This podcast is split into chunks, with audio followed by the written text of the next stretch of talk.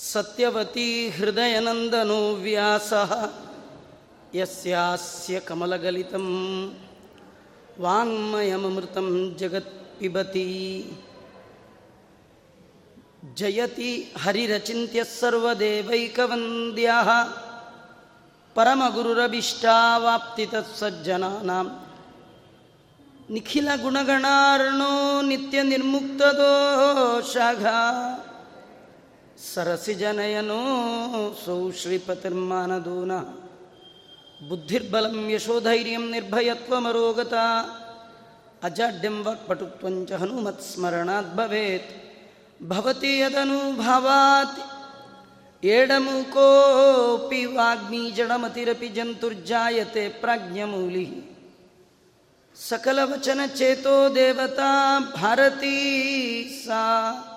ಮಮ ವಚಸಿ ನಿಧತ್ತಾಂ ಸನ್ನಿಧಿ ಮಾನಸಿ ಚ ಅರ್ಥಕಲ್ಪಿತಕಲ್ಪೋಯಂ ಪ್ರತ್ಯರ್ಥಿಗಜಕೆ ಸರಿ ವ್ಯಾಸತೀರ್ಥಗುರುರ್ಭೂಯಾತ್ ಅಸ್ಮದಿಷ್ಟಾರ್ಥಸಿದ್ಧಯೇ ವಂದಾರು ಕಲ್ಪತರವೇ ವಾದಿಕೈರವ ಭಾನವೇ ಶ್ರೀರಾಮಚಂದ್ರ ಗುರವೇ ನಮಃ ಕಾರುಣ್ಯ ಸಿಂಧವೇ ಮುಕೋಪಿ ಯತ್ಪ್ರಸಾದೇನ ಮುಕುಂದ ಶಯನಾಯತೆ ರಾಜರಾಜಾಯತೆ ರಿಕ್ತೋ. ರಾಘವೇಂದ್ರಂ ತಮಾಶ್ರಯ. ಆಪಾದಮೌಲಿಪರ್ಯಂತಂ ಗುರುನಾಮಾಕೃತಿಂ ಸ್ಮರೇತ್. ತೇನ ವಿಘ್ನಾ ಪ್ರಣಶ್ಯಂತಿ, ಸಿದ್ಧ್ಯಂತಿ ಚ ಮನೋರಥಾ ಸ್ವಸ್ಥಸ್ತು ಸತಾಂ. ಅಶೇಷ ಸನ್ಮಂಗಲಾನಿ ಭವಂತು. ಶ್ರೀಗುರುಭ್ಯೋ ನಮಃ ಹರಿ ಓಂ.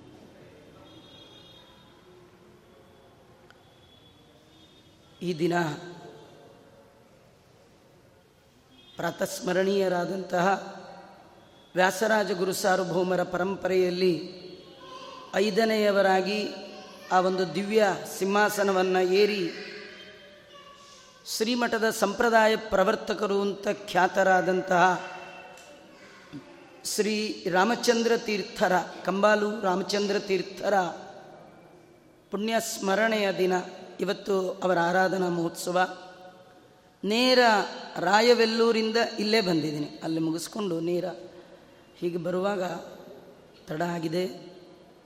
ಮಹಾತ್ಮರು ಈ ವೇದಾಂತ ಸಾಮ್ರಾಜ್ಯವನ್ನು ಅನೇಕ ವರ್ಷಗಳ ಕಾಲ ಆಳಿದ ಮಹಾನುಭಾವರು. ಅವರು ಅನೇಕ ಜನ ವಾದಿ ನಿಗ್ರಹ ಮಾಡಿದ್ದಾರಂತೆ. ಅವರ ಮಹಿಮೆ ದ್ಯೋತಕವಾದ ಒಂದು ಕಥೆಯನ್ನು ಮಾತ್ರ ಒಂದೆರಡು ಕ್ಷಣದಲ್ಲಿ ಅವರ ಚಿಂತನೆಯನ್ನು ಮಾಡಿ ಅವರ ಅನುಗ್ರಹಕ್ಕೆ ಪಾತ್ರರಾಗಬೇಕಾದ ಮಂಗಳ ದಿನ. ಅನೇಕ ವಾದಿಗಳ ನಿಗ್ರಹ ಮಾಡುವ ಸಂದರ್ಭದಲ್ಲಿ ಅವರ ಮೇಲೆ ಒಂದು ಬಗೆಯ ಈರ್ಷ್ಯೆ ಜನರಿಗೆ ಹೊಟ್ಟೆ ಕಿಚ್ಚು. ಏನಾದರೂ ಮಾಡಿ ಇವರನ್ನು ಬದುಕಲಿಕ್ಕೆ ಬಿಡಬಾರ್ದು ಅಂತ ಹೇಳಿ ಅವರು ಸಂಚಾರ ಮಾಡುವ ಸಂದರ್ಭದಲ್ಲಿ ಅವರ ತಲೆಯ ಮೇಲೆ ದೊಡ್ಡ ಬಂಡೆಕಲ್ಲು ಹಾಕಲಿಕ್ಕೆ ಸಿದ್ಧರಾಗಿ ನಿಂತಿದ್ದಾರೆ. ಭಗವಂತನ ಭಕ್ತರಾದ ಹರಿವಾಯು ಗುರುಗಳ ಅನುಗ್ರಹ ಸಂಪಾದನೆ ಮಾಡಿದ ಭೂತ ಭವಿಷ್ಯದ ವರ್ತಮಾನ ಕಾಲಗಳ ಅರಿವಿರುವ ತ್ರಿಕಾಲಜ್ಞಾನಿಗಳಾದ ರಾಮಚಂದ್ರ ತೀರ್ಥರು ಸಂಚಾರ ಮಾಡ್ತಾ ಇದ್ದಾರೆ. ದುಷ್ಟರು ಕುಚೇಷ್ಟೆಯೊಂದಿಗೆ ಕಲ್ಲನ್ನು ಅವರ ತಲೆ ಮೇಲೆ ಎತ್ತಾಕಿದ್ದಾರೆ ರಾಮಚಂದ್ರ ತೀರ್ಥರು ಬೀಳುವ ಕಲ್ಲನ್ನು ನೋಡಿ ಅಂತರಾಳೆ ತಿಷ್ಟ ಅಂದ್ರಂತ. ಅಲ್ಲೇ ನಿಲ್ಲು ಅಂದ್ರಂತ. ಎಂಥ ಆಶ್ಚರ್ಯ. ಆ ಕಲ್ಲು ಅಲ್ಲೇ ನಿಲ್ತು ಬಿಡ್ತಂತೆ. ಅವ್ರ ಪಾಡಿಗೆ ಅವರು ಮುಂದಿನ ಎಲ್ಲ ಕಾರ್ಯಕ್ರಮವನ್ನು ಮಾಡಿದ್ರು. ಮುಂದೆ ಅವರು ಬೃಂದಾವನಸ್ಥರಾದ ಕಾಲಕ್ಕೂ ಕೂಡ ಆ ಕಲ್ಲನ್ನು ತಮ್ಮ ಜೊತೆಲೇ ಇಟ್ಕೊಂಡಿದ್ರಂತೆ. ಇವತ್ತಿಗೂ ಕೂಡ ಅವರ ಬೃಂದಾವನದ ಮೇಲೆ ಆ ಕಲ್ಲಿದೆ. ವೇದದಲ್ಲಿ ಕೆಲವು ಮಾತುಗಳು ಹೀಗಿದೆ. ಆಪೋ ಬ್ರುವನ್ ಮೃದಬ್ರವೀತ್ ನೀರು ಮಾತಾಡಿತು, ಮಣ್ಣು ಮಾತಾಡಿತು ಅಂತ ವೇದಗಳ ಮಾತು. ವೇದಗಳೆಲ್ಲ ಸುಳ್ಳು ಅಂತ ಕೆಲವರು ಆದರೆ ಆಚಾರ್ಯರು ಆ ಸಂದರ್ಭದಲ್ಲಿ ಹೇಳುವಾಗ ಅಭಿಮಾನಿ ವ್ಯಪದೇಶ ಅದು. ಮಣ್ಣಿನ ಅಭಿಮಾನಿ, ನೀರಿನ ಅಭಿಮಾನಿ ಅಂತ. ಆ ವೇದಗಳ ಒಂದು ಪ್ರಾಮಾಣ್ಯವನ್ನು ಜಗತ್ತಿಗೆ ತೋರಿಸಿಕೊಡುವ ಒಂದು ಕ್ರಮವನ್ನು ಕೂಡ ನಾವಿಲ್ಲಿ ನೋಡಬಹುದು. ಕಲ್ಲನ್ನು ಅಂತರಾಳದಲ್ಲಿ ನಿಲ್ಲು ಅಂದರೆ ಕಲ್ಲಲ್ಲ. ಕಲ್ಲಿನ ಒಳಗಿರುವಂತಹ ಒಂದು ಕಂಟ್ರೋಲ್ ಮಾಡುವಂತಹ ದೇವತ. ಅದನ್ನು ನಿಯಂತ್ರಣ ಮಾಡಿದ್ದಾರೆ ಭಗವಂತನ ಅನುಗ್ರಹದಿಂದ ಅಂದರೆ ಎಂಥ ಜ್ಞಾನಿಗಳು ಅಂತ ನಾವು ಇದರೊಳಗೆ ತಿಳ್ಕೊಳ್ಬಹುದು. ಅವರ ಮತ್ತೊಂದು ಮಹಿಮೆ ಅಂದರೆ ಅವರ ಗುರುಗಳು ಅವರ ಶಿಷ್ಯರು. ಅವರು ಯಾರಲ್ಲಿ ಪಾಠ ಕೇಳಿದರು, ಯಾರಿಗೆ ಪಾಠ ಹೇಳಿದರು, ಎರಡು ತಿಳ್ಕೊಂಡ್ರೆ ಅವರ ಮಹಿಮೆ ಅರ್ಥ ಆಗುತ್ತೆ. ಪಾಠ ಕೇಳಿದ್ದು ವಿಜಯೇಂದ್ರ ಸ್ವಾಮಿಗಳಲ್ಲಿ. ಪಾಠ ಹೇಳಿದ್ದು ರಾಘವೇಂದ್ರ ಸ್ವಾಮಿಗಳಿಗೆ. ಅಂದರೆ ಎಷ್ಟು ದೊಡ್ಡವರು ಅಂತ ನಾವು ತಿಳ್ಕೊಳ್ಬೋದು ಅಂತ ಮಹಾತ್ಮರ ಆರಾಧನಾ ದಿನ ಇವತ್ತು ಅವರ ಬಗ್ಗೆ ಅವರ ನಂತರದಲ್ಲಿ ಬಂದವರು ವ್ಯಾಖ್ಯಾನ ಬರೆಯುವಾಗ ಅವರ ಸ್ತೋತ್ರ ಮಾಡ್ತಾ ಹೇಳ್ತಾರೆ. ಅವರ ಕಾಲದಲ್ಲಿ ಅವರ ಹೆಸರು ಹೇಳಿದ್ರೆ ಸಾಕು. ವಾದಿಗಳ ಹೃದಯ ಕಂಪನ ಶುರುವಾಗ್ತಿತ್ತು. ಓ, ಇನ್ನು ಅವರು ಬಂದರೆ ನಮ್ಮ ಕತೆ ಮುಗೀತು. ಅನ್ನುವಷ್ಟು ವಾದಿಗಳ ಹೃದಯದಲ್ಲಿ ತಲ್ಲಣ ಉಣ್ಣು ಮಾಡಿ ಉಂಟು ಮಾಡುವಂತಹ ವೈದುಷ್ಯ ಸಂಪಾದನೆ ಮಾಡಿದ ಮಹಾನುಭಾವರ ಆರಾಧನೆ ದಿನ. ಅವರು ನಮ್ಮೆಲ್ಲರಿಗೆ ಹಿತೋಪ್ಯತಿಶಯವಾದ ಜ್ಞಾನಭಕ್ತಿ ವೈರಾಗ್ಯಾದಿಗಳನ್ನು ಕೊಡಲಿ ಅಂತ ಹೇಳ್ತಾ ಶ್ರೀಕೃಷ್ಣ ಪರಮಾತ್ಮ ತಾನು ಮಥುರಾ ಪಟ್ಟಣದಲ್ಲಿ ಅವತಾರ ಮಾಡಿದ್ದಾನೆ. ಕಂಸ, ಅವನ ಭಯ ನಿನಗಿದ್ದರೆ ವಸುದೇವ, ನನ್ನನ್ನು ಕರೆದುಕೊಂಡು ಹೋಗಿ ನಂದಗೋಪನ ಮನೆಯಲ್ಲಿಡು ಅಂತ. ಇದು ಹರಿವಂಶದಲ್ಲಿ ಬರುವಂತಹ ಭಾಗವತದಲ್ಲಿ ಕೇಳದ ಕೆಲವು ಕಥೆಗಳ ಸಂಗ್ರಹ ಇಲ್ಲಿ ಮಾಡಿದ್ದಾರೆ. ಹಾಗೆ ಕೃಷ್ಣ ಪರಮಾತ್ಮನ ಕರ್ಕೊಂಡು ಹೋಗಿದ್ದಾರೆ. ಇಲ್ಲಿ ಹೆಣ್ಣು ಮಗುವನ್ನು ತಂದಿದ್ದಾರೆ. ಮಧ್ಯರಾತ್ರಿಯ ಕಾಲ. ಗಂಡು ಅಲ್ಲಿ ಹೋಯಿತು, ಹೆಣ್ಣು ಇಲ್ಲಿ ಬಂತು. ಬಾಲಧ್ವನಿಯನ್ನು ಕೇಳಿದ ಎಲ್ಲ ದ್ವಾರಪಾಲಕರು ಎಚ್ಚೆತ್ತಿದ್ದಾರೆ. ಕಂಸನಿಗೆ ಹೋಗಿ ಹೇಳಿದ್ದಾರೆ. ಕಂಸ ವೇಗವಾಗಿ ಬಂದ. ಅವನು ಬರುವ ವೇಗವನ್ನು ನೋಡಿಯೇ ದೇವಕಿ ದೇವಿಗೆ ಭಯ ಆಯಿತು. ಆರು ಮಕ್ಕಳನ್ನು ಕೊಂದ ಪಾಪಿ. ಈ ಮಗುವನ್ನು ಏನು ಬಿಟ್ಟಾನ? ಆಗತಾನೆ ಹುಟ್ಟಿದಂಥ ಪುಟ್ಟ ಹೆಣ್ಣು ಕೂಸು. ಅದನ್ನು ಎದೆಯಲ್ಲಿ ಹೀಗೆ ಮುಚ್ಚಿಟ್ಕೊಂಡಿದ್ದಾಳೆ. ಅವನು ಬರುವ ವೇಗ, ಅವನ ಕಣ್ಣಿನಲ್ಲಿರುವ ಕೋಪ, ಇದನ್ನೆಲ್ಲ ನೋಡಿ ಹೇಳ್ತಾ ಇದ್ದಾಳೆ. ನನ್ನ ಎಲ್ಲ ಮಕ್ಕಳನ್ನು ಕೊಂದು ನನ್ನ ಒಡಲನ್ನೇ ಬರಿದು ಮಾಡಿಬಿಟ್ಟೆ. ನನಗೆ ಈಗ ಹುಟ್ಟಿರೋದು ಇದು ಒಂದು ಹೆಣ್ಣು ಕೂಸು. ಮುಂದೆ ನನಗೆ ಸಂತಾನ ಆಗುವಂತಹ ಶಕ್ತಿ ಯೋಗ ಇಲ್ಲ. ಇದೊಂದು ಕಡೆ ಕೂಸು. ಇದನ್ನಾದರೂ ನನಗೆ ಕೊಡು. ಕಣ್ಣಿನ ರೆಪ್ಪೆಯಂತೆ ಜೋಪಾನ ಮಾಡ್ತೀನಿ ಕಂಸ. ನಿನ್ನ ತಂಟೆಗೆ ಬರಬಾರ್ದು. ಹಾಗೆ ನೋಡ್ಕೊಳ್ತೀನಿ ಅಂತ ಹೇಳ್ತಾ ಇದ್ದರೆ ಕಂಸ ಹೇಳ್ತಾ ಇದ್ದಾನೆ, ಎಲ್ಲಾದರೂ ಉಂಟಾ ಹೇಳಿ, ಒಂದು ಕೈಯಲ್ಲಿ ಅವಳನ್ನು ಕುತ್ತಿಗೆಯನ್ನು ಹಿಡಿದು ತಳ್ತಾ ಇದ್ದಾನೆ. ಒಂದೇ ಕೈಯಲ್ಲಿ ಜಾತ ಮಾತ್ರ ಅಗತಾನೆ ಹುಟ್ಟಿದ ಪುಟ್ಟ ಕೂಸಿನ ಎರಡು ಕಾಲುಗಳನ್ನು ಹಿಡಿದು ಎಳೆದು ಬಿಟ್ಟ ಹಸ್ತಾದ ಛಿದ್ದತೆ ಕಲಹ. ಕೈಯಿಂದ ಎಳೆದದ್ದೇ ಬಹಳವಾಗಿ ಸಿಟ್ಟು ಮಾಡ್ತಾ ಇದ್ದಾನೆ. ನನ್ನನ್ನು ಕೊಲ್ಲುವ ಮಗುನ ನೀನು ಎಂಟನೇ ಮಗು ತಾನೇ ಇದು. ಹೇಳಿ ಗರ ಗರ ಗರ ತಿರುಗಿಸಿ ಇನ್ನೇನು ನೆಲಕ್ಕೆ ಅಪ್ಪಳಿಸ್ಬೇಕು ಆದರೆ ಕೈಯಲ್ಲಿದ್ದ ದುರ್ಗಾದೇವಿ ಅವನ ಕೈಯನ್ನು ಜಾಡಿಸಿ, ಸಾ ದೇವ್ಯಂಬರಂಗತ ಆ ದೇವಿ ಆಕಾಶದಲ್ಲಿ ಹಾರಿದ್ದಾಳೆ. ಸಾಯುಧಾಷ್ಟ ಮಹಾಭುಜ. ಎಂಟು ತೋಳಿನ ದುರ್ಗಾ ರೂಪ ಆಕಾಶದಲ್ಲಿ ನಿಂತಿದೆ. ಸಿದ್ಧರು, ಸಾಧ್ಯರು, ವಿದ್ಯಾಧರರು, ಗಂಧರ್ವರು ದುರ್ಗಾದೇವಿಯನ್ನು ಬಗೆ ಬಗೆ ರೀತಿಯಿಂದ ಕೊಂಡಾಡ್ತಾ ಇದ್ದಾರೆ. ಆ ದುರ್ಗಾದೇವಿ ಕಂಸನನ್ನು ನೋಡಿ ಜೋರು ಮಾಡಿ ಹೇಳ್ತಾ ಇದ್ದಾಳೆ. ಮೂರ್ಖ, ಹೆಣ್ಣಿನ ಮೇಲೆ ಕೈ ಮಾಡ್ತೀಯ? ನಿನ್ನನ್ನು ಕೊಲ್ಲುವ ಮೃತ್ಯು ಹುಟ್ಟಿ ಆಯ್ತು. ನಿನ್ನ ಕಡೆಯ ದಿನಗಳನ್ನು ಎಣಿಸ್ಕೋ ಅಂತ ಹೇಳಿ ಆ ಹೆಣ್ಣು ಮಗಳು ಮುಂದೆ ಹಾರ ಹೋಗಿದ್ದಾಳೆ. ಕಂಸ ಬಂದ, ಏನು ಮಾಡಬೇಕು ಗೊತ್ತಿಲ್ಲ. ಆ ಸಂದರ್ಭದಲ್ಲಿ ಅಲ್ಲಿ ನಂದಗೋಪನ ಮನೆಯಲ್ಲಿ ಬೆಳಗಾಗೆದ್ದು ನೋಡ್ತಾ ಇದ್ದಾರೆ. ಯಶೋದೆಯ ಮಡಿಲಲ್ಲಿ ಪುಟ್ಟಾದ ಮುದ್ದಾದ ಕೃಷ್ಣ ಮಲಗಿದ್ದಾನೆ. ಎಲ್ಲ ಕಡೆ ಸುದ್ದಿ ಹೋಗಿದೆ. ನಂದಗೋಪ ಬಂದು ಮಗುವಿನ ಮುಖ ನೋಡಿದ. ಮನೆಯಲ್ಲಿರುವ ಎಲ್ಲ ಗೋವುಗಳನ್ನು ದಾನ ಮಾಡಿದ್ದಾನೆ. ವಾದಿರಾಜರು ಈ ಸಂದರ್ಭದಲ್ಲಿ ನಂದಗೋಪ ಮಾಡಿದ ಗೋದಾನವನ್ನು ಉತ್ಪ್ರೇಕ್ಷೆ ಮಾಡಿ ಹೇಳ್ತಾರೆ. ಅವನು ಯಾಕೆ ಗೋದಾನ ಮಾಡಿದ? ನಂದಗೋಪ ಕೃಷ್ಣನ್ ನೋಡ್ದ ಗೋವನ್ನು ನೋಡ್ದ. ಕೃಷ್ಣನ್ ನೋಡ್ದ, ಗೋವುಗಳನ್ನು ನೋಡ್ದ. ಅವನಿಗೆ ಗೊತ್ತಾಯ್ತು, ಇವನು ಬಂದಿರೋದೇ ದನ ಕಾಯ್ಲಿಕ್ಕೆ.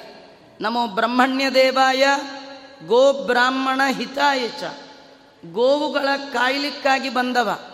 ಬ್ರಾಹ್ಮಣರನ್ನ ಕಾಯ್ಲಿಕ್ಕಾಗಿ. ತನ್ನ ಭಕ್ತರು, ಸಜ್ಜನರ ರಕ್ಷಣೆಗಾಗಿ ಬಂದವ.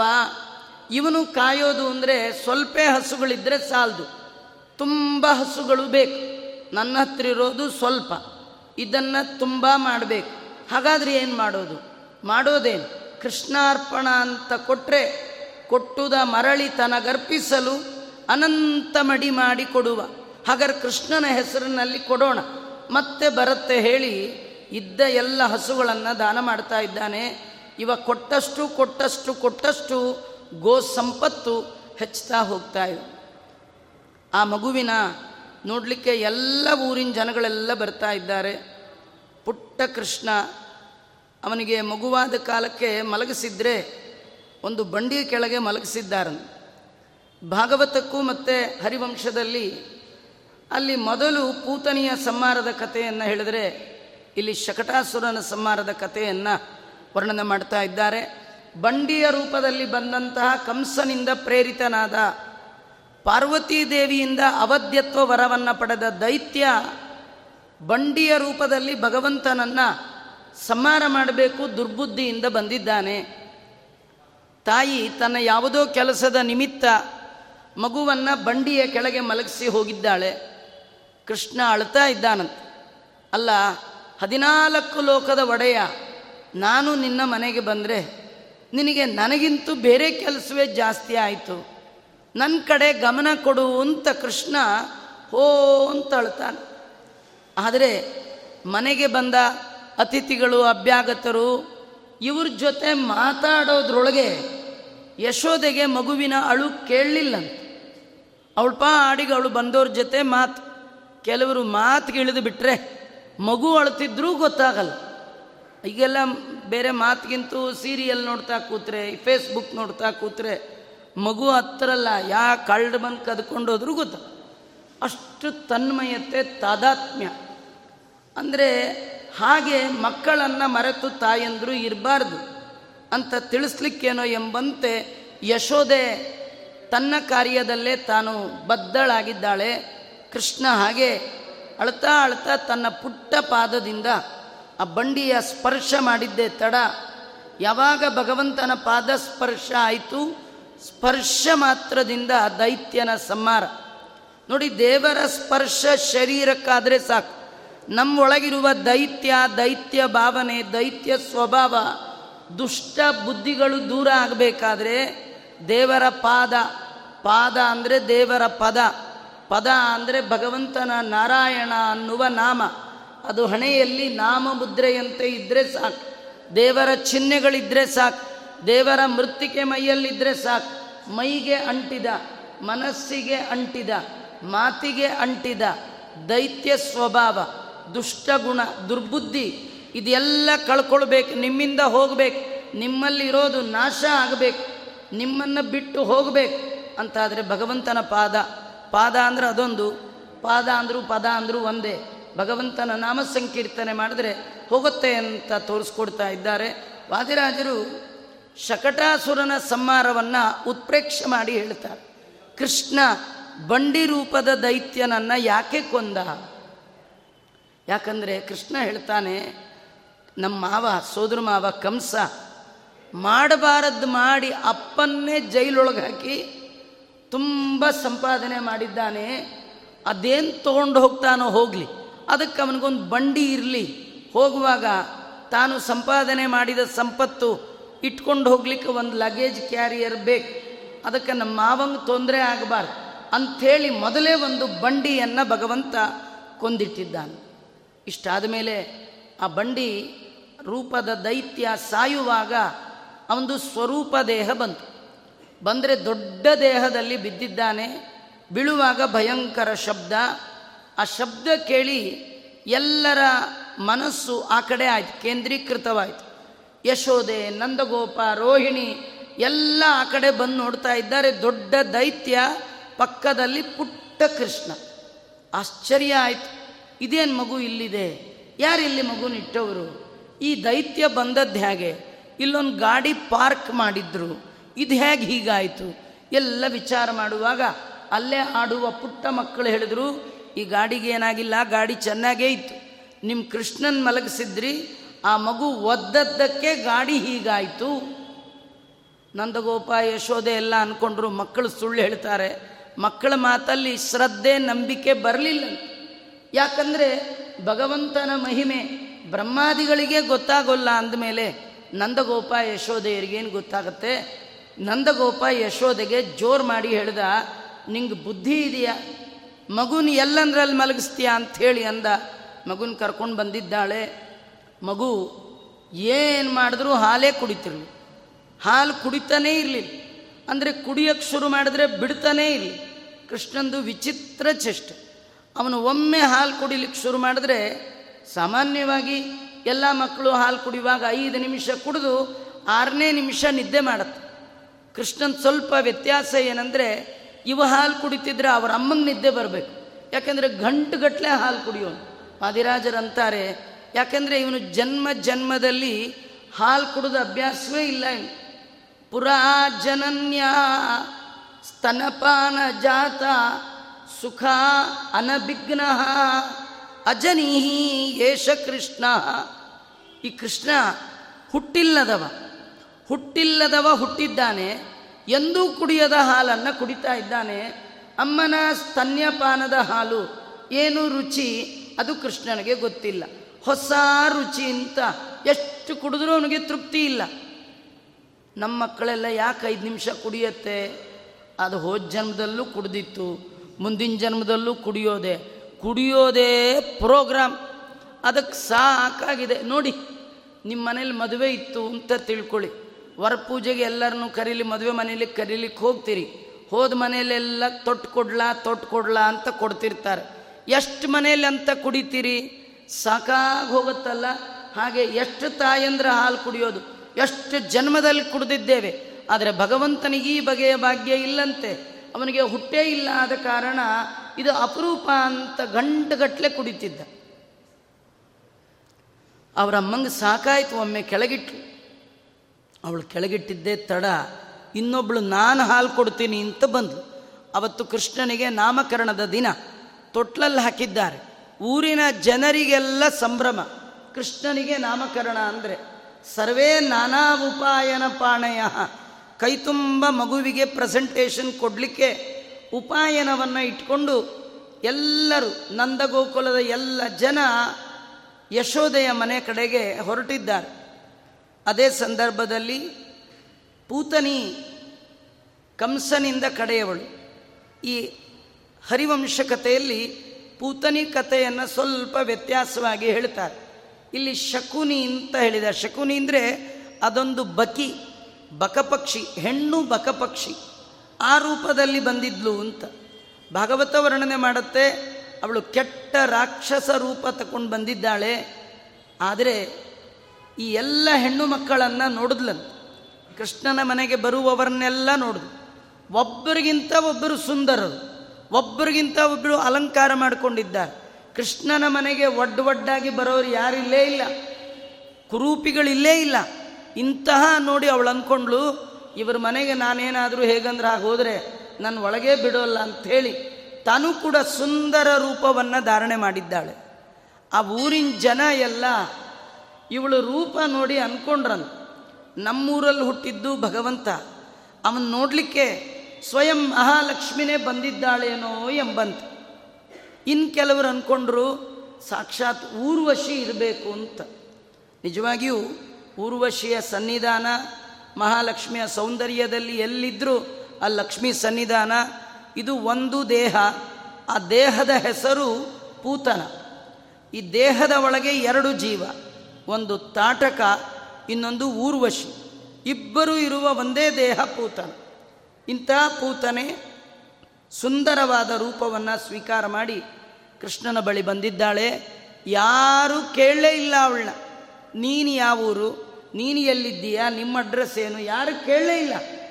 ಕೃಷ್ಣನನ್ನು ಕೈಯಲ್ಲಿ ಎತ್ಕೊಂಡಿದ್ದಾಳೆ. ಅಲ್ಲೇ ಇರುವ ಯಶೋದೆ ಯಾರಮ್ಮ ನೀನು? ಅಂತ ಕೇಳಲೇ ಇಲ್ಲ. ಯಾಕೆ ಕೇಳಲಿಲ್ಲ ಗೊತ್ತಾ? ದಿಯೋಯೋನ ಪ್ರಚೋದಯ. ಬುದ್ಧಿ ಕೊಡಬೇಕಲ್ರಿ. ಅವನು ಕೊಟ್ಟರೆ ಕೇಳೋದು. ಕೇಳಲೇ ಇಲ್ಲ, ಕೊಡ್ಲೂ ಇಲ್ಲ. ಮಗುನೆತ್ಕೊಂಡ್ಲು ವಿಚಾರ ಮಾಡಿದ್ಲು. ಇಷ್ಟು ಜನ ಇರುವಾಗ ನಾನು ಹೇಗೆ ಹಾಲು ಕುಡಿಸ್ಲಿ? ನಂಗೊಂದು ನಿಮಿಷ ಚಾನ್ಸ್ ಸಿಕ್ಕರೆ ಸಾಕು.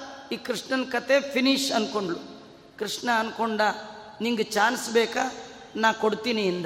ಕೃಷ್ಣ ಯಾವಾಗಲೂ ಜೀವನದಲ್ಲಿ ಯೋಗ್ಯರಿಗೂ ಹೆಲ್ಪ್ ಮಾಡ್ತಾನೆ, ಅಯೋಗ್ಯರಿಗೂ ಹೆಲ್ಪ್ ಮಾಡ್ತಾನೆ.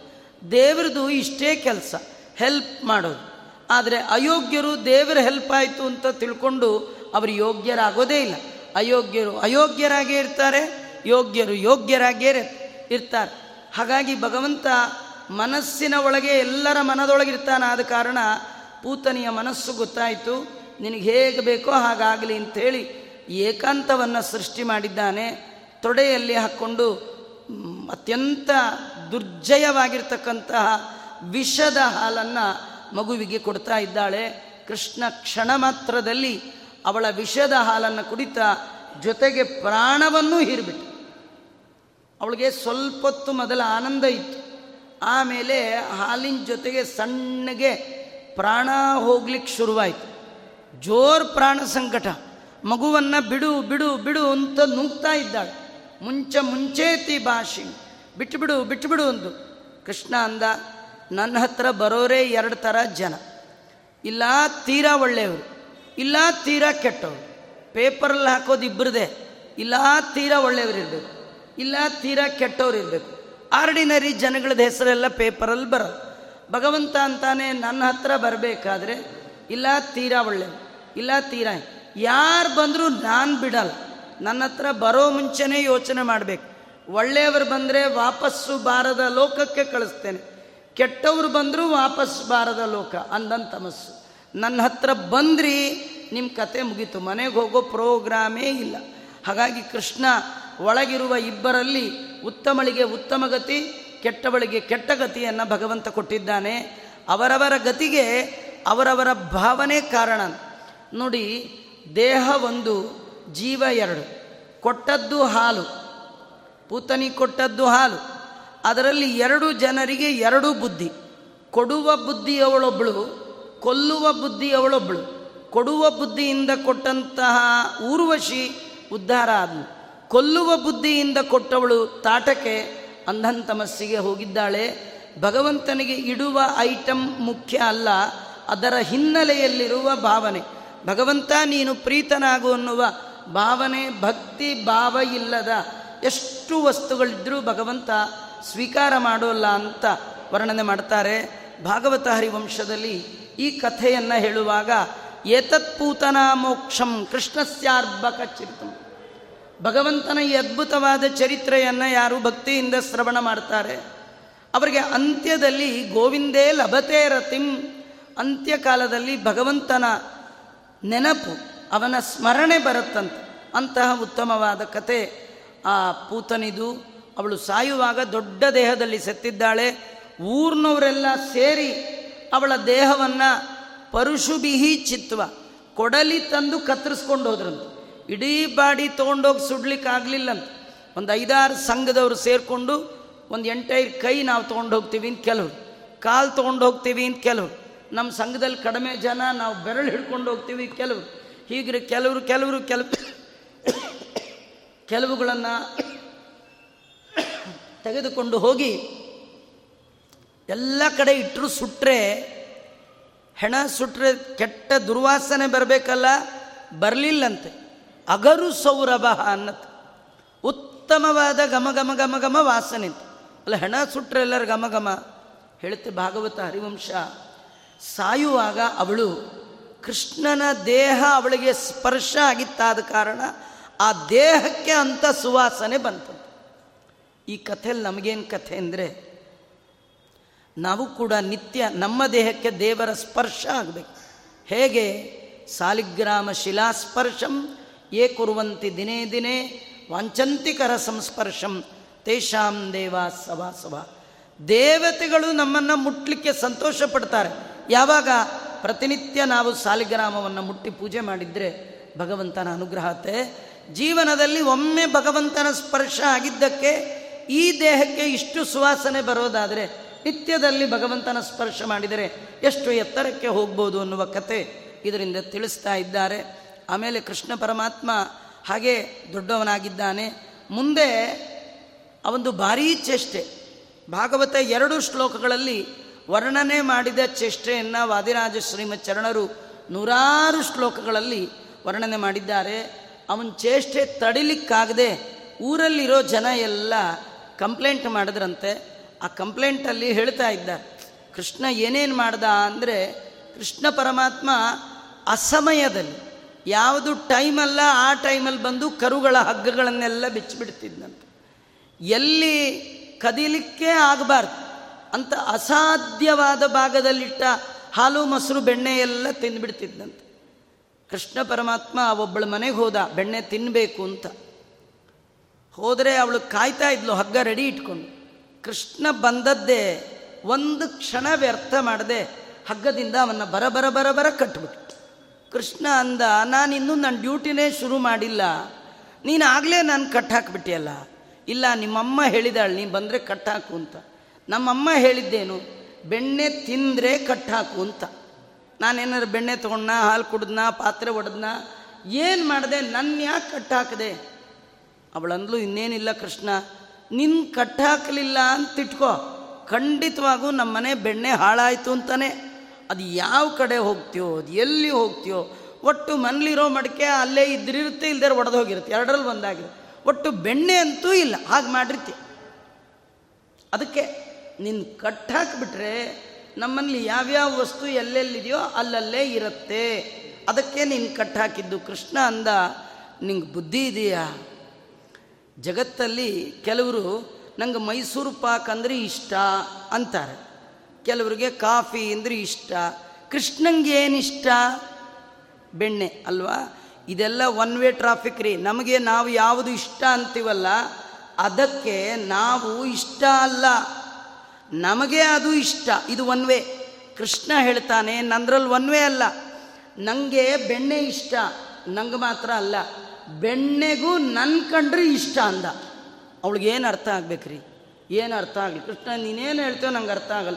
ಕೃಷ್ಣ ಅಂದ ನೀ ಏನಂದೆ ನನ್ನ ಕಟ್ಟಾಕಿದ್ರೆ ಬೆಣ್ಣೆ ಉಳಿಯತ್ತೆ ಅಂದ್ಯಾ? ನನಗೇನು ಬೆಣ್ಣೆ ಮೇಲೆ ಆಸೆ ಇಲ್ಲ. ಬೆಣ್ಣೆಗೆ ನನ್ನ ಕಂಡ್ರ ಆಸೆ.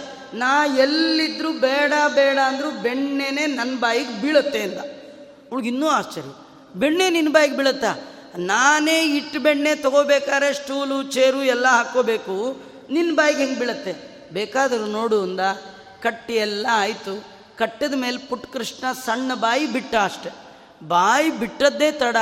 ಎಲ್ಲೋ ಇದ್ದ ಪಾತ್ರೆಯ ಬೆಣ್ಣೆ ತಾನೇ ಬಂದು ಭಗವಂತನ ಬಾಯಿಗೇ ಬಿತ್ತನು. ಜಗನ್ನಿಯಂತ, ಜಗತ್ತನ್ನೇ ನಿಯಂತ್ರಣ ಮಾಡುವ ಸ್ವಾಮಿಗೆ ಮನೆ ಒಳಗಿರೋ ಒಂದು ಪಾತ್ರೆ ಕಂಟ್ರೋಲ್ ಮಾಡ್ಲಿಕ್ಕೆ ಬರಲ್ಲ. ಇವತ್ತು ಎಲ್ಲೋ ಕೂತು ಬಟನ್ ಒತ್ತಿದ್ರೆ, ಎಲ್ಲೋ ಏನೋ ಆಗುವಂತಹ ಕಾರ್ಯ ಇರುವಾಗ ಭಗವಂತ ಜಗತ್ತನ್ನೇ ನಿಯಂತ್ರಣ ಮಾಡುವ ಒಂದು ಕತೆ. ಇನ್ನೊಂದು, ಬೆಣ್ಣೆ ಅಂದರೆ ಅದು ವಾಯುದೇವರು ಅದಕ್ಕೆ ಅಭಿಮಾನಿಯಾದ ದೇವತೆ. ನವನೀತಕ್ಕೆ ಅಭಿಮಾನಿ ವಾಯುದೇವರು. ವಾಯುದೇವರು ಕಂಡ್ರೆ ದೇವರಿಗಿಷ್ಟ, ದೇವರನ್ನ ಕಂಡ್ರೆ ವಾಯುದೇವರಿಗಿಷ್ಟ. ಅದನ್ನೇ ಹನುಮನ ಮತವೇ, ಹರಿಯ ಮತ, ಹರಿಯ ಮತವೇ, ಹನುಮನ ಮತ ಅಂತ ತೋರಿಸಿದ್ದಾರೆ. ಇಲ್ಲಿ ಮಂತ್ರಾಲಯ ಪ್ರಭುಗಳು ಕೃಷ್ಣ ಮಾಡಿದ ಕಳ್ಳತನದ ಬಗ್ಗೆ ನಮ್ಮೆಲ್ಲರ ಅರಿವಿಗೆ ಒಂದು ಶ್ಲೋಕದಲ್ಲಿ ಹೇಳ್ತಾರೆ. ಕೃಷ್ಣ ಆಸೆಯಿಂದ ಯಾರ ಮನೆಯ ಬೆಣ್ಣೆಯನ್ನು ತಿಂದದ್ದಲ್ಲ, ಹಾಲು ಕುಡ್ದದ್ದಲ್ಲಂತ. ಯಾರ ಮನೆಯಲ್ಲಿ ಹಾಲು, ಮೊಸರು, ಬೆಣ್ಣೆ ಇಟ್ಟಿದ್ರು, ಅವರ ಮೇಲಿನ ಕರುಣೆಯಿಂದ ಅವರ ಮನೆಗೆ ಹೋಗಿ ಕುಡಿದ್ನಂತ. ಏನು ಕರುಣೆ? ಗೋಪಿ ಗೇಹೇಶು ಬಂಡ ಸ್ಥಿತಂ ಉರುದಯ ಕೃಷ್ಣಂಗೆ ಭಾರಿ ಕಾರುಣ್ಯ ಬಂತಂತೆ. ಏನು ಕಾರುಣ್ಯ? ಈ ಗಂಡಸ್ರಿ ಎಲ್ಲೋ ಪಾಠ ಅಂತಾರೆ, ಪ್ರವಚನ ಅಂತಾರೆ, ಸಂಧ್ಯಾವಂದನೆ ಅಂತಾರೆ, ಹೋಮ ಅಂತಾರೆ, ಸಾಲಿಗ್ರಾಮ ಅಂತಾರೆ, ಏನೋ ಮಾಡಿ ಹಾಗೆ ಹೀಗೆ ಮಾಡಿ ಮೋಕ್ಷ ಗಿಟ್ಟಿಸ್ಕೊಂಡು ಬಿಡ್ತಾರೆ ಪಾಪ ಹೆಣ್ಣು ಮಕ್ಕಳಿಗೆ ಆಗೋದೇ ಇಲ್ಲ. ಅವ್ರು ಯಾವಾಗಲೂ ಮನೆ ಕೆಲಸ. ಅವ್ರದ್ದೇನು ಸಂಪಾದನೆ ಅಂದರೆ ಹಾಲು, ಮೊಸರು, ಬೆಣ್ಣೆ. ಹಾಗಾದ್ರೆ ಇವರಿಗೆ ಮೋಕ್ಷ ಕೊಡಬೇಕಾದ್ರೆ ಏನು ಮಾಡಬೇಕು? ಇವರಿಗೆ ಪುಣ್ಯ ಕೊಡಬೇಕಾದ್ರೆ ಏನು ಮಾಡಬೇಕು? ಇವರು ಧನ ತಗೋಬೇಕು, ಸಾಧನ ಕೊಡಬೇಕು. ಇವರು ಸಂಪಾದನೆ ಮಾಡಿದ ಧನ, ಗೋಧನ. ಅದರಿಂದ ಬಂದ ಸಂಪತ್ತು ಅಂದರೆ ಬೆಣ್ಣೆ, ಹಾಲು, ಮೊಸರು. ಹಾಗಾದರೆ ಹಾಲಿನ ಗಡಿಗೆ ಹಾಲು ಕುಡಿದು ಗಡಿಗೆ ತುಂಬ ಪುಣ್ಯ ಇಟ್ಟು ಹೋಗ್ತಿದ್ನಂತೆ ಭಗವಂತ. ನೀವು ಈ ಕೆಲಸ ಬಿಟ್ಟು ಬೇರೆ ಏನೂ ಮಾಡಿಲ್ಲ. ಆದರೆ ನಿಮಗೆ ಕೂತ್ ಕಡೆನೇ ನಾನು ಪುಣ್ಯವನ್ನು ಕೊಡ್ತೇನೆ ಅಂತ ಹೇಳಿ ಎಲ್ಲರ ಮನೆಯ ಹಾಲು, ಮೊಸರು, ಬೆಣ್ಣೆಯನ್ನು ಕಾರುಣ್ಯದಿಂದ ಸ್ವೀಕಾರ ಮಾಡಿ ಭಗವಂತ ಅನುಗ್ರಹ ಮಾಡಿದ್ದಾನೆ. ಹೀಗೆ ಅನೇಕ ಮನೆಗಳಲ್ಲಿ ತನ್ನ ಅದ್ಭುತವಾದ ಚೇಷ್ಟೆಯನ್ನು ತೋರಿಸ್ತಾ ಇದ್ದಾನೆ. ಎಲ್ಲ ಬಂದು ಕಂಪ್ಲೇಂಟ್ ಹೇಳಿದರು. ಇವಳಿಗೆ ಸಿಟ್ಟು ಬಂತು. ಕೃಷ್ಣ ಅಂತ ಕೂಗಿದ್ಲು. ಕೃಷ್ಣ ಬೀದಿಯವರಿಗೆಲ್ಲ ಭಾರಿ ಚೇಷ್ಟೆ. ಅಮ್ಮ ಕರೆದರೆ ಮಾತ್ರ ಭಾರೀ ಒಬಿಡಿಯಂಟ್ ಅವನು ಬಂದ್ಬಿಟ್ಟ, ಅಮ್ಮ ಅಂದ, ಅಲ್ಲೋ, ಇವ್ರ ಮನೆ ಬೆಣ್ಣೆ ತಿಂದಿ ಅಂತೆ ಹೌದಾ? ಅಂದ ತಕ್ಷಣ ತಿನ್, ಕೃಷ್ಣ, ಆ ಕಡೆ ಕಡೆ ಇಲ್ಲ ಆನ್ಸರೂ ಕೊಡಲಿಲ್ಲ. ಸೀದಾ ಹೊರಗೆ ಹೋಗಿ ಅಂಗಳದಲ್ಲಿರುವ ಹಿಡಿ ಮಣ್ಣು ಬಾಯಿಗೆ ಹಾಕ್ಕೊಂಬಿಟ್ಟ ಮಣ್ಣು ಹಾಕ್ಕೊಳ್ಳೋದ್ರಿಂದಲೇ ಇಬ್ಬರಿಗೂ ಉತ್ತರ ಕೊಟ್ಟ. ಕಂಪ್ಲೇಂಟ್ ಮಾಡಿದವ್ರಿಗೂ ಉತ್ತರ, ಅಮ್ಮನಿಗೂ ಉತ್ತರ. ಅಮ್ಮನಿಗೆ ಹೇಳ್ತಾನೆ, ಅಮ್ಮ, ನನಗೆ ಹಸಿವಾದರೆ ಮನೆ ಮುಂದೆ ಹಿಡಿ ಮಣ್ಣಾರು ಮುಗ್ತೇನೆ ಇನ್ನೊಬ್ಬರ ಮನೆ ಬೆಣ್ಣೆ ತಿನ್ನಲ್ಲ, ಅಷ್ಟು ಮಿಸ್ಟರ್ ಕ್ಲೀನ್ ಅಂತ ಅಮ್ಮಂಗೆ. ಈ ಕಂಪ್ಲೇಂಟ್ ಮಾಡಿದವ್ರಿಗೆ ಏನು ಉತ್ತರ ಅಂದರೆ ನಿಮ್ಮ ಮನೇಲಿ ಬೆಣ್ಣೆ ತಿಂದದ್ದು, ಹಾಲು ಕುಡ್ದದ್ದು ಮೊಸರು ಎಲ್ಲ ನಿಜ.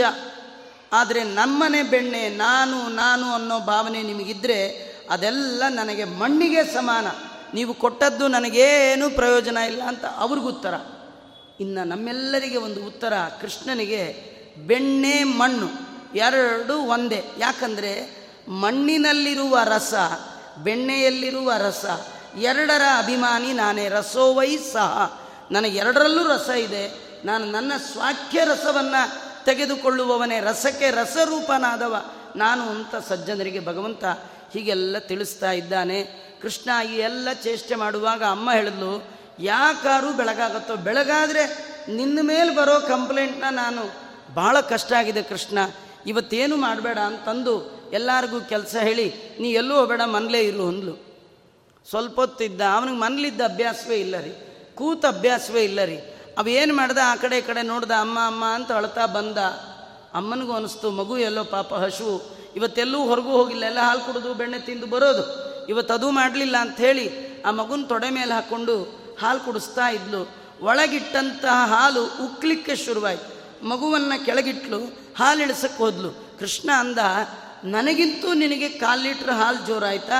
ನನ್ನನ್ನು ಬಿಟ್ಟು ಹಾಲು ಉಳಿಸ್ಲಿಕ್ಕೆ ಹೋದಿಯಲ್ಲ, ನಿನಗೇನು ಮಾಡ್ತೀನಿ ಇರು ಅಂತ ಹೇಳಿ ಕೃಷ್ಣ ಹೇಳ್ತಾನೆ, ದೇವರನ್ನು ಬಿಟ್ಟು ಸಂಪತ್ತು ಉಳಿಸ್ಲಿಕ್ಕೆ, ಗಳಿಸ್ಲಿಕ್ಕೆ ಹೋದವರ ಸಂಪತ್ತನ್ನು ನಾನು ಹೇಗೆ ಹಾಳು ಮಾಡ್ತೀನಿ? ಅಮ್ಮನ್ನೇ ಬಿಡಲಿಲ್ಲ ಇನ್ನು ನಮ್ಮನ್ನು ಬಿಡ್ತಾನ? ಹೊರಗೋದ, ಒಂದು ಕಲ್ಲು ತಗೊಂಡ ಅವರಮ್ಮ ಅಲ್ಲಿವರೆಗೂ ಕೂಡಿಟ್ಟಂಥ ಎಲ್ಲ ಹಾಲು ಮೊಸರು ಬೆಣ್ಣೆ ಒಡೆದ ಓಡೇ ಬಿಟ್ಟು ಯಶೋದೆ ಬಂದು ನೋಡ್ತಾಳೆ, ಊರಲ್ಲಿರೋರೆಲ್ಲ ಕಂಪ್ಲೇಂಟ್ ಮಾಡಿದ್ರು, ಅದು ಥಿಯರಿ. ಇವತ್ತು ನಮ್ಮನೇಲೆ ಪ್ರಾಕ್ಟಿಕಲ್ ಮಾಡಿಬಿಟ್ಟಿದ್ದಾನೆ. ಇವನಿಗೆ ನಾನು ಕಟ್ಟಾಕಿ ಶಿಕ್ಷೆ ಮಾಡಲಿಲ್ಲ ಅಂದರೆ ಮತ್ತಾರು ಶಿಕ್ಷೆ ಮಾಡೋರು ಅಂಥೇಳಿ ಕೈಯಲ್ಲೊಂದು ದೊಣ್ಣೆ ತೊಗೊಂಡ್ಲದು ಕೃಷ್ಣ, ನಿನಗೆ ಹಬ್ಬ ಬಾ ಇವತ್ತು ಅಂದ್ಲು. ಅಲ್ಲ, ಎಲ್ಲ ಚಕ್ಲಿ ಕೋಡ್ಬಲೆ ಇಟ್ಕೊಂಡು ರಾತ್ರಿ ಹನ್ನೊಂದರ ತನಕ ಕಾದು ಕೃಷ್ಣ ನಿನ್ನ ಅಷ್ಟಮಿ ಬಾ ಅಂದ್ರೆ ಫೋನ್ ಇಟ್ಕೊಂಡ್ರೆ ಬರ್ತಾನ? ಬರೋದೇ ಇಲ್ಲ. ಬ್ರಹ್ಮಾದಿಗಳಿಗೂ ಸಿಗದ ಭಗವಂತ ಅವಳಿಗೆ ಎಲ್ಲಿ ಸಿಗ್ಬೇಕ್ರಿ? ಕಡೆಗೆ ಸಿಕ್ಕ. ಯಾಕೆ ಸಿಕ್ಕ ಅಂದರೆ ಕೃಷ್ಣ ತುಂಬ ದೂರ ಓಡೋಗ್ಬಿಟ್ಟ. ಓಡುವಾಗ ಅವನ ಪುಟ್ಟ ಪುಟ್ಟ ಹೆಜ್ಜೆ ಇತ್ತು. ಆ ಹೆಜ್ಜೆ ನೋಡ್ಕೊಂಡು ಹೋದ್ಲಂತ. ಜೀವನದಲ್ಲಿ ದೇವರ ಪಾದವನ್ನು ನೋಡ್ಕೊಂಡು ಯಾರು ಹೋಗ್ತಾರೆ? ದೇವರ ಪಾದ ಅಂದರೆ ವೇದವ್ಯಾಸ ದೇವರ ಪದ. ಪದ ಅಂದರೆ ಭಾಗವತ ಭಾರತ ಭಗವದ್ಗೀತಾದಿಗಳನ್ನು ನೋಡ್ಕೊಳ್ತಾ ಹೋದರೆ ಭಗವಂತ ಸಿಕ್ಕೇ ಸಿಗ್ತಾನೆ, ಸಿಕ್ಕ. ಅವನು ನೋಡಿ ಕೈ ಮುಗಿದ್ಲಂತ, ಕೃಷ್ಣ, ಇಷ್ಟ ದೂರ ಬಂದಿದ್ದೀಯಾ? ನೀನು ಖಂಡಿತ ನನ್ನ ಮಗ ಅಲ್ಲ. ನೀನು ಭಗವಂತ ಅಂತ ಕೈ ಮುಗಿದ್ಲು, ಎದುರಿಗೆ ನಿಂತುಬಿಟ್ಟ. ಅವಳನ್ನ ಕಟ್ಟೇ ಬಿಟ್ಟಿದ್ದಾರೆ. ಭಾರಿ ಆಶ್ಚರ್ಯ. ಕಟ್ಲಿಕ್ಕೆ ಹೋದಾಗ ಎರಡು ಇಂಚ್ ಕಡಿಮೆ ಬರ್ತಿತ್ತಂತ. ಅವಳಿಗೆ ಭಗವಂತನಲ್ಲಿ ಪ್ರೀತಿ ಇತ್ತು, ದೇವರ ಬಗ್ಗೆ ಅರಿವಿಲ್ಲ. ಸಾಂಸಾರಿಕದ ಸಂಪತ್ತಿನ ಮೇಲೆ ವೈರಾಗ್ಯ ಇಲ್ಲ. ಜ್ಞಾನ ವೈರಾಗ್ಯ ಇಲ್ಲದ ಭಕ್ತಿಯಲ್ಲಿ ಭಗವಂತನನ್ನು ಕಟ್ಟಲಿಕ್ಕೆ ಬರೋಲ್ಲ. ಮೂರು ಹಗ್ಗ.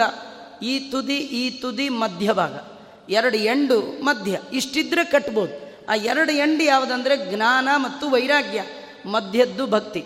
ಮೂರು ಇಂಚು ಹಗ್ಗ ತಂದಿದ್ದಾಳೆ, ಕಟ್ಟಿದ್ದಾಳೆ ಕೃಷ್ಣನನ್ನು. ಆಶ್ಚರ್ಯ ಅಂದರೆ ಬ್ರಹ್ಮಾದಿ ದೇವತೆಗಳಿಗೆ ಯಾವ ಭಗವಂತನನ್ನು ಕಟ್ಟಲಿಕ್ಕಾಗಲಿಲ್ಲ ಕಟ್ಟಲಿಕ್ಕೆ ಟ್ರೈ ಮಾಡಿದವ್ರು ಇಬ್ಬರ್ರಿ ಒಂದು ದುರ್ಯೋಧನ. ಅವನು ಉದ್ಯೋಗ ಪರ್ವದಲ್ಲಿ ಕಟ್ಟಾಕ್ರಿಯಿಂದ, ಕಟ್ಟಾಕಕ್ಕಾಗಲಿಲ್ಲ. ಅದೇ ಇವಳು ಕಟ್ಟಿದ್ರೆ ಕಟ್ಟಿಸ್ಕೊಂಬಿಟ್ಟ ದೇವರಂತಾನೆ ನಾನು ಕಟ್ಟಿಸ್ಕೊಳ್ಬೇಕಂದ್ರೆ ಭಕ್ತಿಯಿಂದ ಕಟ್ಟಿದ್ರೆ ಕಟ್ಟಿಸ್ಕೊಳ್ತೀನಿ. ಜೋರ್ಗೀರ್ ಮಾಡಿದ್ರೆ ನಾನು ಯಾರ ಕೈಲೂ ಕಟ್ಟಿಸ್ಕೊಳ್ಳಲ್ಲ ಅಂತ ಭಗವಂತ ಭಕ್ತೈಕ ವಶ್ಯ ಪ್ರಭು ಅನ್ನೋದನ್ನು ತೋರಿಸ್ತಾ ಇದ್ದಾನೆ. ಇಂತಹ ಕೃಷ್ಣ ಆ ವರಳನ್ನೇ ಎಳ್ಕೊಂಡು ಹೊರಟ ಯಮಳಾರ್ಜುನ ಇಬ್ಬರು ಅರ್ಜುನ ವೃಕ್ಷ. ಅವರು ನಲಕೂಬರ ಮಣಿಗ್ರೀವಂತ. ಅವರು ಶಾಪದಿಂದ ಮರವಾಗಿದ್ದರು ಆ ಮರವನ್ನು ಬೀಳಿಸಿದ್ದಾನೆ. ಅನೇಕ ಕೃಷ್ಣನ ಚರಿತ್ರೆ. ಇಂತಹ ಸಂದರ್ಭದಲ್ಲಿ ಕೃಷ್ಣ ಪರಮಾತ್ಮ ಒಮ್ಮೆ ತನ್ನ ಊರಿನಲ್ಲಿದ್ದಾಗ ಅಕ್ರೂರ ಬಂದಿದ್ದಾನೆ ನಿಮ್ಮ ಸೋದರ ಮಾವ ಹೇಳಿ ಕಳಿಸಿದ್ದಾನೆ, ಬರಬೇಕು ಅಂತ. ಕಂಸ ಕೃಷ್ಣನನ್ನು ಕೊಲ್ಲುವ ಸಲುವಾಗಿ ಅನೇಕ ದೈತ್ಯರನ್ನು ಕಳಿಸ್ದ. ಕೃಷ್ಣನ ಬಳಿಗೆ ಬಂದ ಯಾರೂ ಮರಳಿ ಕಂಸನ ಹತ್ರ ಹೋಗಲೇ ಇಲ್ಲ. ಅದಕ್ಕೆ ಕಂಸ ವಿಚಾರ ಮಾಡ್ದ, ಕೃಷ್ಣನ್ನೇ ನನ್ನ ಹತ್ರ ಕರೆಸ್ಕೊಳ್ಳೋಣ. ಆದರೆ ಅವನ್ ಕರ್ಕೊಂಡು ಬರೋರು ಯಾರಿದ್ದಾರೆ? ನೋಡಿದಾಗ ಅಕ್ರೂರ ಕಂಡಿದ್ದಾನೆ ಅಕ್ರೂರನ್ನು ಕಳಿಸಿದ್ದಾನೆ, ಅಕ್ರೂರ ಕರ್ಕೊಂಡು ಬಂದು ಹೊರಟಿದ್ದಾನೆ. ದಾರಿಯಲ್ಲಿ ಅವನಿಗೆ ಯಮುನಾ ನದಿ, ಅಲ್ಲಿ ಸ್ನಾನ ಮಾಡಲಿಕ್ಕೆ ಇಳಿದ್ರೆ ನದಿಯ ಒಳಗೆ ಭಗವಂತನ ರೂಪವನ್ನು ಕಂಡಿದ್ದಾನೆ. ನಮಸ್ಕಾರ ಮಾಡಿದ, ಮೇಲೆ ಬಂದಾಗ ಕೃಷ್ಣ ಕೇಳಿದ, ಎಷ್ಟೊತ್ತು ಸ್ನಾನ ಹೋದೆ ನೀನು? ಏನು ಕಂಡೆ ಆಶ್ಚರ್ಯ? ಅಕ್ರೂರ ಅಂದ, ಜಗತ್ತಿನಲ್ಲಿ ದೊಡ್ಡ ಆಶ್ಚರ್ಯ ನೀನೇ. ನಿನಗಿಂತ ಇನ್ಯಾವ ಆಶ್ಚರ್ಯ? ಅದನ್ನೇ ಕಂಡದ್ದು ಅಂದ ಮುಂದೆ ಅಕ್ರೂರ ಕರ್ಕೊಂಡು ಹೋಗಿದ್ದಾನೆ. ಮುಂದೆ ಮಾರನೇ ದಿನ ಬೆಳಗ್ಗೆ ಅವತ್ತು ಹೋದಾಗ ಸಾಯಂಕಾಲ ಆಗಿತ್ತು. ಕೃಷ್ಣ ಪರಮಾತ್ಮ ಬೆಳಗಾತ ಎದ್ದು ತಾನು ಅಲ್ಲಿ ದಾರಿಯಲ್ಲಿ ಹೊರಟಿದ್ದಾನೆ. ಸುಧಾಮ ಅನ್ನುವ ಮಾಲಾಕಾರ ಅವನ ಕೈಯಲ್ಲಿ ಮಾಲೆ ಇಸ್ಕೊಂಡ. ಒಬ್ಬ ರಜಕ ಬಂದ, ವಸ್ತ್ರ ಕೇಳ್ದ, ಕೊಡಲಿಲ್ಲ. ಅವನು ಕೂಡ ಪಾರ್ವತಿಯಿಂದ ಅವಧ್ಯತ್ವ ವರ ಪಡೆದ ದೈತ್ಯ. ಅವನನ್ನು ಸಂಹಾರ ಮಾಡಿ ಆ ವಸ್ತ್ರಗಳನ್ನೆಲ್ಲ ಧಾರಣೆ ಮಾಡಿಕೊಂಡ ಮುಂದೆ ಕುಬ್ಜ ಮೂರು ಕಡೆ ವಕ್ರತೆ ಇತ್ತು. ಅವಳು ಕೊಟ್ಟಂತಹ ಗಂಧವನ್ನು ಸ್ವೀಕಾರ ಮಾಡಿ ಅವಳನ್ನು ನೆಟ್ಟಗೆ ಮಾಡಿದ್ದಾನೆ. ನಿತ್ಯ ಗಂಧ ಕೊಟ್ಟರೆ ನಮ್ಮ ಮೂರು ಡೊಂಕು, ಒಂದು ಮಾತಿನ ಡೊಂಕು, ಮನಸ್ಸಿನ ಡೊಂಕು, ದೇಹದ ಡೊಂಕು. ಎನ್ನ ಮನದ ಡೊಂಕ ತಿದ್ದಯ್ಯ? ಜೀವನದಲ್ಲಿ ಶುದ್ಧ ಬುದ್ಧಿಯಿಂದ ಭಗವಂತನ ಕಡೆ ಹೋಗಬೇಕಾದರೆ ರುಜು ಮಾರ್ಗದಲ್ಲಿ ಹೋಗಬೇಕಂತಾದರೆ ಭಗವಂತನ ಅನುಗ್ರಹ ಬೇಕು. ಅಲ್ಲಿಂದ ಕೃಷ್ಣ ಪರಮಾತ್ಮ ಕುವಲಯಾಪೀಡ ಅಂತ ಒಂದು ಆನೆ, ಅದರ ಮೇಲೆ ಕೂತ ಅಂಬಷ್ಟ ಅವರನ್ನು ಸಂಹಾರ ಮಾಡಿದ. ಮುಂದೆ ಮುಷ್ಟಿಕ ಚಾಣೂರ ಅಂತ ಇಬ್ಬರು ದೊಡ್ಡ ಮಲ್ಲರು ಅವರನ್ನು ಮಲ್ಲ ಯುದ್ಧದಲ್ಲಿ ಕೃಷ್ಣ ಸಂಹಾರ ಮಾಡಿದ್ದಾನೆ. ಎತ್ತರದ ಸಿಂಹಾಸನದಲ್ಲಿ ಕೂತಂಥ ಕಂಸನನ್ನು ನೋಡಿದ. ಒಂದೇ ನೆಗತಕ್ಕೆ ಹಾರಿ ಕಂಸನ ಜುಟ್ಟಿಡಿದು ಕೆಳಗೆ ಹಾಕಿದ್ದಾನೆ. ಹಾಕಿ ಅವನ ಎದೆ ಮೇಲೆ ಕೂತು ಒಂದೇ ಒಂದು ಗುದ್ದು ಗುದ್ದಿದ. ಇದು ಗುದ್ದು ಗುದ್ದೋದು ಅಂದರೆ ಈ ಮನೆ ಒಳಗೆ ಯಾರು ಇದ್ದರೆ ಹಿಂಗೆ ಬಾಗಿಲು ತಟ್ಟಿದ್ರೆ ಒಳಗಿರೋರು ಬಂದು ಬಾಗಿಲು ತೆಗಿತಾರೆ. ಈ ಕಾಲಿಂಗ್ ಬೆಲ್ ಒತ್ತಿದ್ರೆ ಬಾಗಿಲು ತೆಗಿತಾರಲ್ಲ? ಅಥವಾ ಬಾಗಿಲು ಹಿಂಗೆ ಶಬ್ದ ಮಾಡಿದ್ರು? ಹಾಗೆ ಕಂಸನ ಹೃದಯವನ್ನು ಹೀಗಂದರೆ ಒಳಗಿರೋ ವಾಯುದೇವರು ಈಚೆಗೆ ಬಂದರು ಅಂದ್ರೆ ಏನು ಪ್ರಾಣ ಹೋಯಿತು ಅಂತ ಅರ್ಥ. ತುಂಬ ಹೊಡೆದು ಬಡದೇನಿಲ್ಲ. ಒಮ್ಮೆ ಒಂದು ಗುದ್ದು ಗುದ್ದಿದ್ರೆ ಸಾಕು. ಪ್ರಾಣದೇವರು ಬಂದೇ ಬಂದೇ ಬಂದೇ ಅಂತ ಹೊರಗೆ ಬಂದೇ ಬಿಡ್ತಾರೆ. ಕಂಸನ ಸಂಹಾರವನ್ನು ಮಾಡಿದ್ದಾನೆ. ಆ ಕಂಸನ ಹೆಂಡತಿಯರು ಅವರಪ್ಪಂಗೆ ಹೋಗಿ ಹೇಳಿದ್ದಾರೆ, ಜರಾಸಂದನಿಗೆ. ಆ ಜರಾಸಂದ ಕೃಷ್ಣನ ಮೇಲೆ ಅನೇಕ ಬಾರಿ ಯುದ್ಧಕ್ಕೆ ಬಂದಿರೋದು. ಈ ಸಂದರ್ಭದಲ್ಲಿ ಕೃಷ್ಣ ಪರಮಾತ್ಮ, ಯಾರನ್ನ ಯಾವ ದೇಶದ ರಾಜನನ್ನು ಕೊಂದರೂ ಅಲ್ಲಿ ತಾನು ರಾಜ ಆಗಲಿಲ್ಲ. ಅವನು ಬರೀ ಕಿಂಗ್ ಮೇಕರ್ರೇ ವಿನಃ ಅವು ಕಿಂಗ್ ಆಗಲೇ ಇಲ್ಲ. ಯಾಕೆಂದರೆ ಅವನು ಈ ಊರಲ್ಲಿ ರಾಜ ಆಗಲಿಕ್ಕೆ ಬಂದದ್ದು ಅಲ್ಲೇ ಅಲ್ಲ. ಹದಿನಾಲ್ಕು ಲೋಕದಲ್ಲಿ ಎಲೆಕ್ಷನ್ನೇ ಇಲ್ಲದ ಸೀಟ್ ಯಾವುದೋ, ಆ ಸೀಟಲ್ಲಿ ಅವನು ರಾಜನಾದ ಕಾರಣ ಆ ಕೃಷ್ಣ ಪರಮಾತ್ಮ ಉಗ್ರಸೇನನಿಗೆ ಪಟ್ಟವನ್ನು ಕಟ್ಟಿದ್ದಾನೆ. ತಾನು ಸಂದೀಪಿ ಮುಂಜಿ ಮಾಡಿಸ್ಕೊಂಡ. ಅಮ್ಮನಿಗೆ ಸತ್ತ ಎಲ್ಲ ಮಕ್ಕಳನ್ನೂ ತಂದುಕೊಟ್ಟ ಕೃಷ್ಣ. ತಾನು ವಿದ್ಯಾಭ್ಯಾಸಕ್ಕೆ ಹೋಗ್ತೀನಿ ಅಂತ ಸಂದೀಪಿನಿ ಆಚಾರ್ಯರ ಹತ್ರ ಹೋಗಿದ್ದಾನೆ. ಅಲ್ಲಿ ಅಧ್ಯಯನ ಅರವತ್ತ್ನಾಲ್ಕು ದಿನದಲ್ಲಿ ಅರವತ್ತ್ನಾಲ್ಕು ಕಲೆ ಕಲಿತು ಗುರುಗಳಿಗೆ ಇಪ್ಪತ್ತು ಇಪ್ಪತ್ತೈದು ವರ್ಷ ಕೆಳಗೆ ಸತ್ತ ಮಗನನ್ನು ಮತ್ತೆ ಕಾಣಿಕೆಯಾಗಿ ತಂದುಕೊಟ್ಟಿದ್ದಾನೆ ಭಗವಂತ. ಮುಂದೆ ಕೃಷ್ಣ ಪರಮಾತ್ಮ ಜರಾಸಂಧ ಮಥುರಾ ಪಟ್ಟಣಕ್ಕೆ ಮುತ್ತಿಗೆ ಹಾಕಿರ್ತಕ್ಕಂಥದ್ದು. ಅದು ಮೊದಲ ಯುದ್ಧ. ಈ ರೀತಿ ಅನೇಕ ಬಾರಿ ಇಪ್ಪತ್ತೊಂದು ಇಪ್ಪತ್ತ್ಮೂರು ಇಪ್ಪತ್ತ್ಮೂರು ಅಕ್ಷೋಹಿಣಿ ಸೈನ್ಯ ಪ್ರತಿ ಬಾರಿ ತೊಗೊಂಡು ಬರ್ತಾ ಇದ್ದಾನಂತ. ಹೀಗಾಗಿ ಕೃಷ್ಣ ಪರಮಾತ್ಮ ಅನೇಕ ಜನ ದುಷ್ಟರ ಸಂಹಾರ ಮಾಡಿ, ಪಾಂಡವರಿಗೆ ಅನುಗ್ರಹ ಮಾಡಿ ಆ ಮಧ್ಯದಲ್ಲಿ ಅರ್ಜುನನಿಗೆ ತತ್ವೋಪದೇಶವನ್ನು ಮಾಡಿ ಬ್ರಹ್ಮಾದಿ ಸಮಸ್ತ ದೇವತೆಗಳು ಕೂಡ ಪ್ರಾರ್ಥನೆ ಮಾಡುವ ಸಂದರ್ಭದಲ್ಲಿ ತಾನು ಪರಂಧಾಮಕ್ಕೆ ಹೋದ ಅನ್ನುವ ಕಥೆ. ಇದರಲ್ಲಿ ಅನೇಕ ರುಕ್ಮಿಣಿ ಯಾವ ಈ ಹರಿವಂಶ ಕಥೆಯಲ್ಲಿ ಭಾಗವತದಲ್ಲಿ ಬಾರದಂತಹ ಅನೇಕ ಕಥೆಗಳ ಸಂಗ್ರಹವನ್ನು ವ್ಯಾಸರು ಇಲ್ಲಿ ತಿಳಿಸಿಕೊಟ್ಟಿದ್ದಾರೆ. ಇಂಥ ಉತ್ಕೃಷ್ಟವಾದ ಹರಿವಂಶ ಈ ಕಥೆ ಸುಮಾರು ಆರು ಸಾವಿರ ಶ್ಲೋಕಗಳಲ್ಲಿ ಮೂರು ಪರ್ವಗಳಲ್ಲಿ ವಿಸ್ತಾರವಾಗಿ ಬಂದಿರತಕ್ಕಂಥದ್ದು. ಕೆಲವೇ ದಿನಗಳಲ್ಲಿ ಸಮಗ್ರ ಹರಿವಂಶ ಹೇಳಲಿಕ್ಕೆ ಸಾಧ್ಯವೇ ಇಲ್ಲ. ಕೃಷ್ಣನ ಕಥೆ ಹೇಳಲಿಕ್ಕೆ ಶುರು ಮಾಡಿದ್ರೆ ಸಾವಿರ ಸಾವಿರ ಶ್ಲೋಕಗಳಲ್ಲಿ ವರ್ಣಿತವಾಗಿರ್ತಕ್ಕಂಥದ್ದು ಇಂಥ ಅತ್ಯದ್ಭುತವಾದ ಹರಿವಂಶವನ್ನು ಯಾರು ಶ್ರವಣ ಮಾಡ್ತಾರೆ? ಅವರ ವಂಶದಲ್ಲಿ ಹರಿಭಕ್ತರಾದ ಮಕ್ಕಳು, ಇರುವ ಮಕ್ಕಳು ಹರಿಸ್ಮರಣೆ ಮಾಡ್ತಾ ಇರುವ ಪಾಪಗಳನ್ನು ಹರಣ ಮಾಡುವ, ಆ ಕೃಷ್ಣನ ಸ್ಮರಣೆ ಮಾಡುವಂಥ ಮಕ್ಕಳು, ಅಂತ್ಯಕಾಲದಲ್ಲಿ ಹರಿಯ ಸ್ಮರಣೆ ಬರುವಂತಹ ಕಥೆ ಇದು ಅಂತ ಇದಕ್ಕೆ ಅನೇಕ ರೀತಿಯ ಫಲವನ್ನು ವರ್ಣನೆ ಮಾಡಿದ್ದಾರೆ. ಇಂತಹ ಉತ್ತಮವಾದ ಈ ಒಂದು ಹರಿವಂಶ ಕಥೆಯನ್ನು ಹೇಳಿಸುವಂತಹ ಪ್ರಯತ್ನವನ್ನು ಬಹಳ ದಿನಗಳಿಂದ ಅವರು ಕೇಳಿದ್ದರು ಆ ನಿಟ್ಟಿನಲ್ಲಿ ಇದನ್ನು ಯಾರು ಹೇಳಿಸಿದ್ದಾರೆ, ಯಾರು ಕೇಳಿದ್ದೀರಿ, ಎಲ್ಲರಿಗೂ ಕೂಡ ಭಗವಂತ ಹಿತೋಪ್ಯತಿಶಯವಾದ ಜ್ಞಾನಭಕ್ತ ವೈರಾಗ್ಯಾದಿಗಳನ್ನು ಕೊಡಲಿ ಅಂತ ಹೇಳ್ತಾ ಶ್ರೀ ಕೃಷ್ಣಾರ್ಪಣಮಸ್ತು ಸರ್ವೇಂದ್ರಿಯ ಪ್ರೇರಕೇಣ ಶ್ರೀ ಪ್ರಾಣಪತಿನೇರಿತಃ ಯದವೋಚ ಮಹಂತೇನ ಪ್ರಿಯತಾಂ ಕಮಲಾಲಯ ಮಧ್ವೇಶಾರ್ಪಣಮಸ್ತು ಕೃಷ್ಣ